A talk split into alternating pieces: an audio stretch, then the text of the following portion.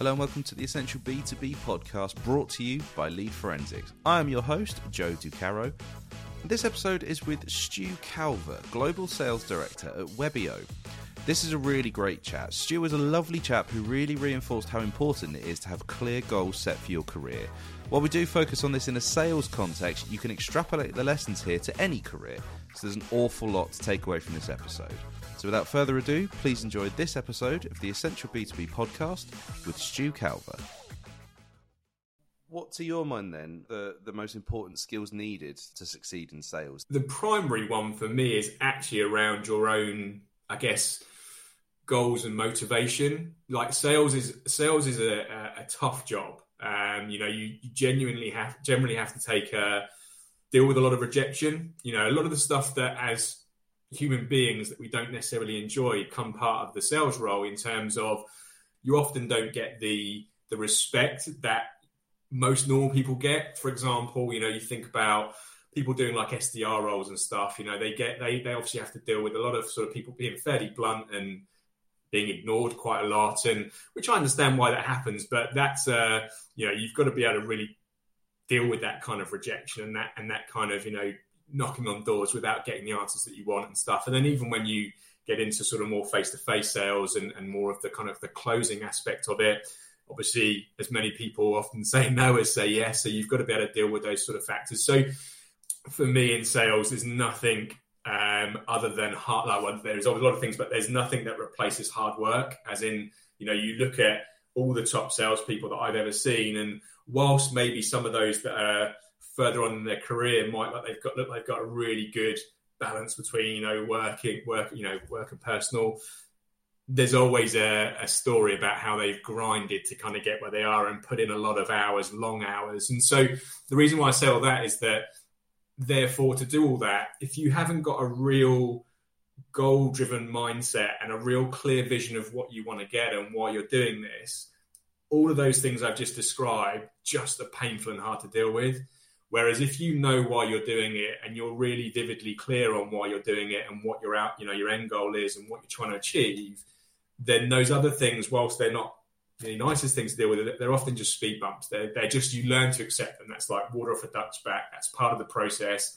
And ultimately, I can accept that rejection. I can accept that no. I can accept having to work to midnight tonight because ultimately I know why I'm doing this. What would you say is your biggest achievement? It can be professional or personal. What's your greatest achievement, Stu? When my previous company was sold, we had a sales team of about 10 people, but across the years, there were 3 people in the team that delivered 75%, 80% of our sales number every year. The 3 of us were the biggest contributors by a country mile. I say we would deliver 75, 80% of the revenue year in, year out. When the company was sold, there was quite a big transition in the management team. We were expecting, it was fully expected to have a bit of a drop as a result of that. As it was, in that first year of that new transition, we had our best year ever in sales. So for me personally, that was that felt like a massive win. It was, I had all the apprehension. I think people often look at leaders and think that they're confident and have no self-doubt and stuff, but I had all the apprehension you'd expect of stepping into a sales director role for the first time and all of the things I've just discussed there. And so I think for all of my fears and apprehension when I first made the decision of, yes, I'll take the role, to where we were a year later, that felt big for me. Who else inspires you, Stu? I'm very sports orientated. I've always have been. So I'm inspired by anyone that's at the top of their profession, because you know what it takes to be there. So any elite sports person, because I enjoy sports so much, I always find them inspiring. But I suppose my main inspirations are, I try and stay a bit closer to home and people that you actually know, because you understand a bit more about what they really go through. So Paul, who owns our group, I find him very, very inspirational. I've never met anyone like him from a goal-setting perspective, and I owe him a lot to... Everything that's got me to where I am today has been based around goal setting and being clear on my vision, and that came from Paul. And so, yeah, Paul from that perspective.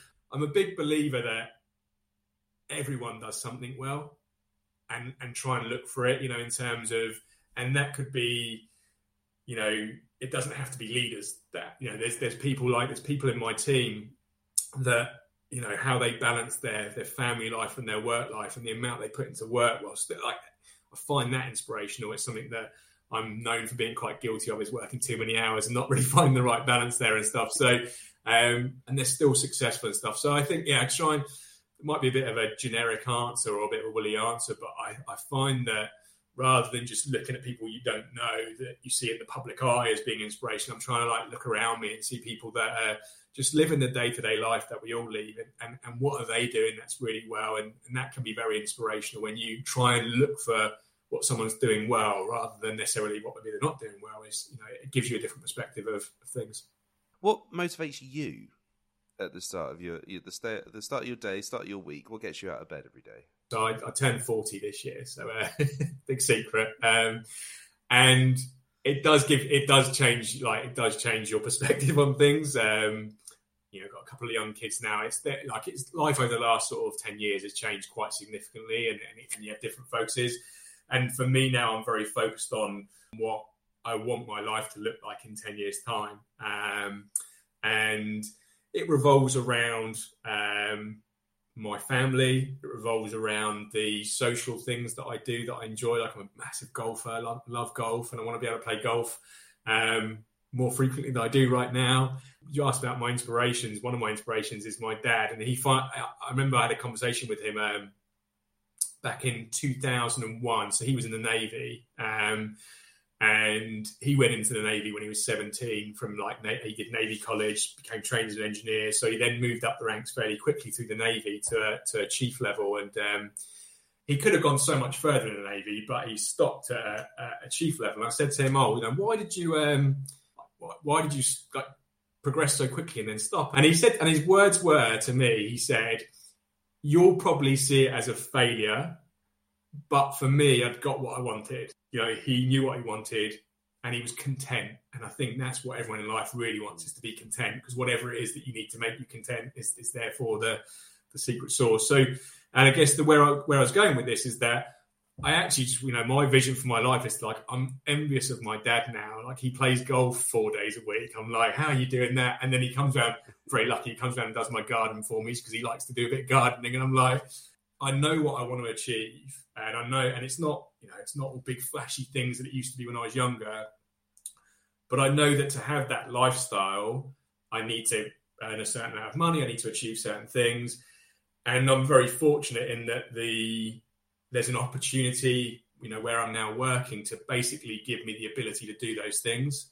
And so that's where, for me, that's my why. That's why I get up in the morning. That's why I go to work, is that I know that the end goal is what I want, and this is a vehicle that will help me get there. So it probably comes back to what I was saying earlier about, that's what I believe is key in sales, is knowing your why, knowing what you're after. And for me, I won't give you the full details because it's quite boring, but it's, I've got some really clear things that I want to achieve in life and where I want to be, and I know what it's going to take to do that. And this is the vehicle that gets me there. And so, yeah, that's my why. It's about that clarity of mindset, isn't it? It's just, it's imperative for working in sales, I think. So yeah, that it was a really lovely story about your dad as well. Just you know, I got what I wanted, and that was that. So yeah, being content with your lot, I think, is what everybody is chasing, isn't it? So when you can align that with your job, your personal goals, what you want it to be, and align that with what you do on a day-to-day basis, surely that is contentment. So no, that's a wonderful answer, Stu. We've touched on how you're a keen golfer, but also you did mention that you're quite guilty of allowing the work and personal life balance to sort of bleed into each other. What else do you do to decompress from work? And, you know, how important is that divide for you? I think the divide's important, but I don't live my belief on that one. For me, work never stops. I don't know, like a lot of, especially in the modern world, there's more and more people sort of saying now that's a bad mindset and you need to have that kind of separation. And I understand that. It's just, it's not how I'm wired. And I think, I guess, again, for me, that kind of, that cheesy statement of work doesn't feel like work is, it does, don't get me wrong. I mean, you know, if I had freedom of choice, I wouldn't be doing, like, I wouldn't choose to get up and do, you know, the things that I do at the moment. Like, I'd probably play golf. I've just said that. So but I guess the point of it is coming back to the reason I know why I'm doing it. It's not a chore, because it's just it's a stepping stone, if that makes sense. So for me, I'm quite comfortable putting in the grind now in the hope that it brings forward when I get to do the things that I want to do every day as such, sort of thing. So the golf is really important to me because of, obviously, I enjoy it anyway, but yeah, having those sort of 4 hours out in fresh air without really thinking about too much else. And unfortunately, I play on a nice golf course that's got amazing views and stuff. And so it's good for the soul, if that makes sense. So that's really important. The one thing that I have matured with, which I think is recognizing when I do need a break. And that's what I didn't used to do. And that's probably one thing that I'd say to anyone who has a similar approach that I've had, which is like, I'm going to do everything I possibly can right now and work all the hours under the sun and stuff, is that what I have realised, and this is, like, say, where the modern world, and I'm fortunate in the fact that Webio CEO, she's very, you know, very in tune with this type of stuff, is that recognising when you kind of feel like you're burning out a bit. And so there are times when, you know, as much as I will happily work into the office in like 9-10 o'clock at night, I'll also have those days where I'm just like, do you know what? It's 4 o'clock.